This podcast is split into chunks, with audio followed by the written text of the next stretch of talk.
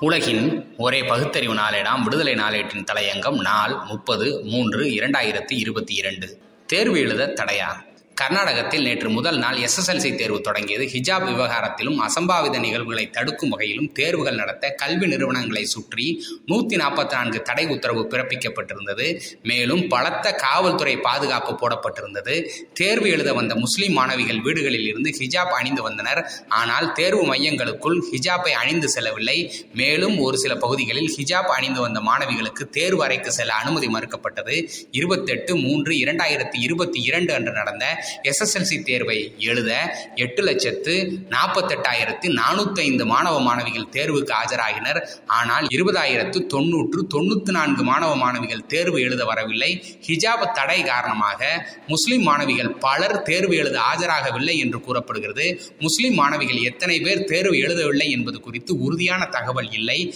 இருந்தும் சுமார் இருபத்தோராயிரம் பேர் தேர்வை புறக்கணித்திருப்பது அதிர்ச்சியை ஏற்படுத்தியுள்ளது. பெங்களூருவில் உள்ள கேஎஸ்டிவி உயர்நிலை பள்ளியில் ஆசிரியை நூர் ஃபாத்திமா எஸ்எஸ்எல்சி பொதுத் தேர்வுக்கு பார்வையாளராக நியமிக்கப்பட்டிருந்தார். அவர் தேர்வு அறையில் ஹிஜாப் அணிந்திருந்ததை அறிந்த காவல்துறை அதிகாரி ஹிஜாப்பை அகற்றிவிட்டு பணியில் ஈடுபடுமாறு வலியுறுத்தினார். அதனை ஏற்க மறுத்த நூர் ஃபாத்திமா கர்நாடக கல்வித்துறை மாணவிகளுக்கு மட்டுமே ஹிஜாப் அணியக்கூடாது என உத்தரவிட்டுள்ளது. எனது ஹிஜாப்பை அகற்ற முடியாது என வாதிட்டார். இதனால் நூர் ஃபாத்திமா தேர்வு அறையிலிருந்து வெளியேற்றப்பட்டார். அடுத்த ஒரு மணி நேரத்தில் அவர் ஹிஜாப் அணிந்ததற்காக பணி இடைநீக்கம் செய்வதாக கல்வித்துறை ஆணை பிறப்பித்துள்ளது. இந்த நிகழ்வுக்கு முஸ்லிம் அமைப்பினர் கண்டனம் தெரிவித்துள்ளனர். இந்த செய்தியை கேட்டு உலக மக்கள் வாயால் சிரிக்க மாட்டார்கள்.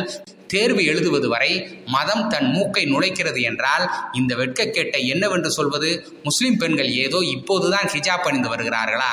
இதற்கு முன் அணிந்து வரவில்லையா? கடந்த ஆண்டு எஸ்எஸ்எல்சி தேர்வில் ஹிஜாப் அணிந்து முஸ்லிம் பெண்கள் தேர்வு எழுதிடவில்லையா? பிஜேபியை எடுத்துக்கொண்டாலும் இதற்கு முன்பும் கர்நாடக மாநிலத்தில் ஆட்சி பொறுப்பில் இருந்ததுண்டே. அப்போதெல்லாம் இந்த ஹிஜாப் பிரச்சனை எழவில்லையா? இந்திய துணைக்கண்டத்தில் பல மாநிலங்களில் பிஜேபி ஆள்கிறது. அங்கெல்லாம் இந்த பிரச்சனை உண்டா? கர்நாடக மாநில மாநில உயர்நீதிமன்றமும் இதற்கு துணை போவதுதான் அதிர்ச்சி அளிக்கிறது. இந்தியா மதச்சார்பற்ற நாடுதான். ஒன்றிய அரசிலும் சரி மாநிலங்களிலும் சரி தலைமை அமைச்சர்கள் முதற்கொண்டு அரசமைப்பு சட்டத்தில் வலியுறுத்தப்பட்டுள்ள மதச்சார்பின்மையை எந்த அளவுக்கு கடைபிடிக்கிறார்கள்? உத்தரப்பிரதேச முதலமைச்சர் யோகி ஆதித்யநாத் எப்போதும் காவி உடை அணிந்து கொண்டிருக்கிறாரே. காவி என்ன மதச்சார்பின்மைக்கான ஆக்மார்க் முத்திரை அடையாளமா? நம் நாட்டில் கல்வி வளர்ச்சி நடைபோட வேண்டிய தூரம் இன்னும் இருக்கிறது. அதிலும் முஸ்லிம் சமூகத்தில் கல்வி வளர்ச்சி தேக்க நிலையில்தான் உள்ளது. அதிலும் முஸ்லிம் பெண்களின் கல்வி நிலையை கேட்கவே வேண்டாம். எதில்தான் விளையாடுவது என்பதில் அளவில்லையா? மத காரணத்தை காட்டி அவர்கள் அணியும் ஆடையையும் முன்னிறுத்தி கல்வி கூடங்களுக்கு வரக்கூடாது தேர்வு கூட எழுதக்கூடாது என்பது சகித்துக் கொள்ளவே முடியாத பிரச்சனை. இதற்கு ஒரு முடிவு எட்டப்பட்டாக வேண்டும். உடை மாற்றம் என்பது உலகெங்கும் நடந்து கொண்டு வரக்கூடிய ஒன்றுதான். இது முஸ்லிம்களில் கூட நடந்து கொண்டுதான் உள்ளது. மாற்றம் என்பதுதான் மாறாதது. ஏதோ பிஜேபிக்காரர்களுக்கு புரட்சிகர சிந்தனை முட்டி மோதி வெடித்து கொண்டு கிளம்புவது போல இந்த பிரச்சனையில் நடிக்கிறார்கள். உண்மையை சொல்ல போனால் அவர்கள் எதையாவது காரணம் காட்டி முஸ்லிம்களை சீண்ட வேண்டும். நடந்து முடிந்த உத்தரப்பிரதேச சட்டப்பேரவை தேர்தலில் உத்தரப்பிரதேச முதலமைச்சர் யோகி ஆதித்யநாத் என்ன கூறினார்? எண்பதுக்கும் இருபதுக்கும் இடையே நடைபெறும் தேர்தல் என்று சொல்லவில்லையா? இதன் பொருள் என்ன?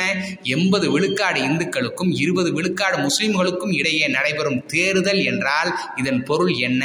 மதச்சார்பற்ற நாடு என்று அரசமைப்பு சட்டத்தால் அறிவிக்கப்பட்ட ஒரு நாட்டில் ஒரு முதலமைச்சர் இந்த புத்தியோடு இருக்கிறார் என்றால் இது அனுமதிக்கத்தக்கதுதானா?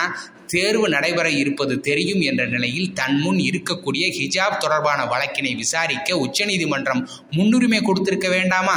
இது கல்வி பிரச்சனை அல்லவா? ஒரு மாணவியின் எதிர்கால பிரச்சனையையும் தாண்டி நாட்டின் எதிர்கால பிரச்சனை அவர்களும் இந்நாட்டு குடிமக்கள் தானே.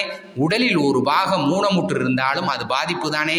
பிஜேபியின் கொள்கையை மனதில் கொண்டுதான் இந்த பிரச்சனையை பார்க்க வேண்டும். அப்போதுதான் இந்த பொந்தில் பதுங்கி இருக்கும் நச்சுப்பாம்பு எத்தனை கடும் விஷம் கொண்டது என்பது விளங்கும். இது ஏதோ ஒரு மத தொடர்பான பிரச்சனையாக எடுத்துக்கொள்ளக்கூடாது. கட்சிகளை கடந்து குடிமக்களின் பிரச்சனை என்ற கண்ணோட்டத்தில் அணுகப்பட வேண்டும்.